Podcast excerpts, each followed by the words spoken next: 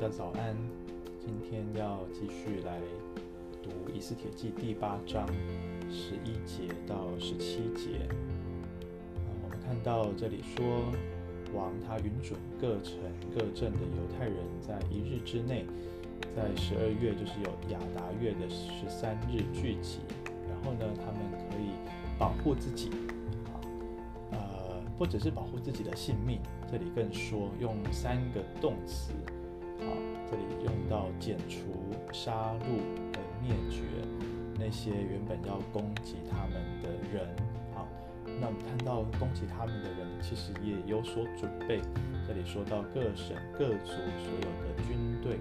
以及他们的妻子儿女，夺取他们的财产为掠物。呃，我们了解到这个以斯帖记啊，如果你回顾一下，从呃第一章开始读到第八章，你会发现这个剧情非常的像八点档，非常的戏剧性。因为原本呃这个恶人哈曼得势，啊，他不仅经文没有交代他为什么就突然窜起，变成啊、呃、王眼中的大红人。我们提过，也许是当时候亚哈水鲁王。他出兵希腊，呃、出师不利，亏损了许多钱，所以哈曼成为他的金主，愿意赞助他，呃、所以王就提拔他。再来又看到，呃、他看见这个末底改不向他跪拜，他非常的愤怒，因此也要求王，王也允准他可以颁布一个一道谕令，啊，一道敕令，在全国，哦、波斯帝国。呃、横跨欧亚非一百二十七个省、呃、的人都要起来，然后除灭犹大人，啊，或者说犹太人。呃，那么我们看到从昨天的经文讲到，这整个剧情啊，呃、是急转直下啊，呃。那么哈曼原本以为他要继续的被提拔，甚至连王后以斯帖啊，呃、都要请他吃饭。可是没有想到，上帝留了一个伏笔，就是王后以斯帖居然是犹太人，啊，那么他得罪了王后，啊，原本他想要把他的仇敌，啊，把他眼中钉末底改挂在木架上面，啊，把他处死，没有想到，啊，这个木架却用来处死他自己，啊，那么呃，这个后来以斯帖王后就在王的面前。求情哈，你们发现他其实求情了两次。你回顾一下第八章上面的经文，讲到第三节跟第四节，王又向以斯帖伸出了金杖。那如果是之前的情况的话，王、呃、王后以斯帖根本不需要再去啊、呃、这个贸然的去求见王。那可见先前王的命令其实只是把、呃、哈曼啊、呃、给杀掉。然后他的财产都归给以斯帖以及提拔末底改，但是这样子的救恩似乎只临到啊、呃、这两个人，这对养父啊、呃、养女，但是神的心意并没有停在这边，上帝要拯救他的百姓，拯救整个犹太民族，所以以斯帖又再一次的冒着生命的危险进去求王，王也允准他，啊、嗯。那么，但是按照波斯王的啊、呃、他们的传统，他们不能够废除之前已经下的命令，所以王又啊、呃、让他们下另外一个命令，就是犹太人可以起来反击啊。所以我们今天的经文就是讲到这边。那么我们看到啊、呃、这里啊、呃、提到啊、呃、昨天经文最后第十节提到啊、这些信差们他们骑上御用的王室快马去颁布啊。先前的杀戮犹太人的命令也是啊、呃、快马加鞭，这一次的更是如此。那么我们看到十三节，这里说啊、呃，这谕旨的抄本及敕令方以以敕令的方式在各省颁布，通知各族，使犹太人预备等候那日，好在仇敌身上报仇。啊，那么十四节就提到了啊，这个我们刚刚所讲的第十节经文。哇，整个敕令传遍了书珊城堡，啊啊、先前呃杀身之祸快快的临到神的百姓，但是当上帝兴起为他的儿女征战的时候，当上帝他逆转胜的工作啊、呃、开始发动的时候，我们看见啊、呃、神的工作也是非常的快速的。因此，弟兄姐妹，当我们遇到挑战困难的时候，我们会发现，呃，这些事情怎么会这么快的临到我们？好像一件接着一件。但是不要灰心，不要沮丧，因为当我们求告神，上帝不只乐意垂听我们的祷告，就像亚哈水鲁王，他愿意允准皇后以斯帖所有的要求，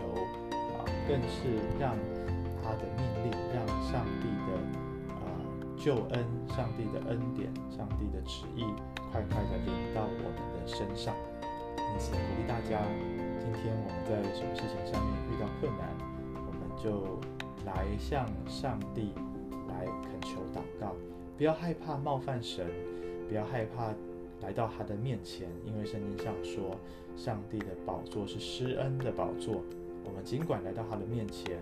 的恩惠蒙连续做我们随时的帮助。我们继续看到十五节，这里提到末底改穿着蓝色白色的朝服，头戴大金冠冕，又穿紫色细麻布的外袍。哇，看见末底改跟先前完全不一样了，他的地位提升啊，就像当时候呃得势的哈曼一样。哇，他的朝服颜色不一样，而且戴金冠冕，